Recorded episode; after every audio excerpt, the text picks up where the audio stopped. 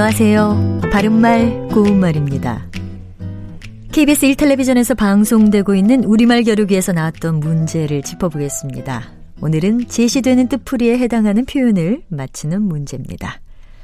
한자 성어 가운데 좋은 친구와 사귀면 자연히 그 아름다움의 감화됨을 뜻하는 사음절로 된 표현 무엇일까요?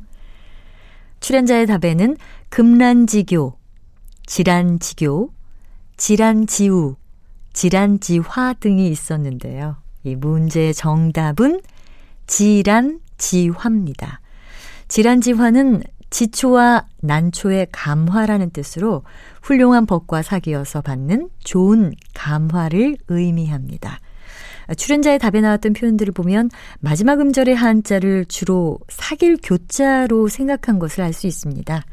먼저 질환지화 역시 질환지교와 관련이 있는데요. 질환지교는 지초와 난초의 교제라는 뜻으로 벗 사이에 맑고도 고귀한 사귐을 이르는 말입니다. 또 출연자의 답에 있었던 금란지교라는 한자 성어에서 금란은 쇠보다 견고하고 난초보다 향기롭다는 뜻인데요. 매우 친밀한 사귐이나 두터운 우정을 비유적으로 이르는 말입니다.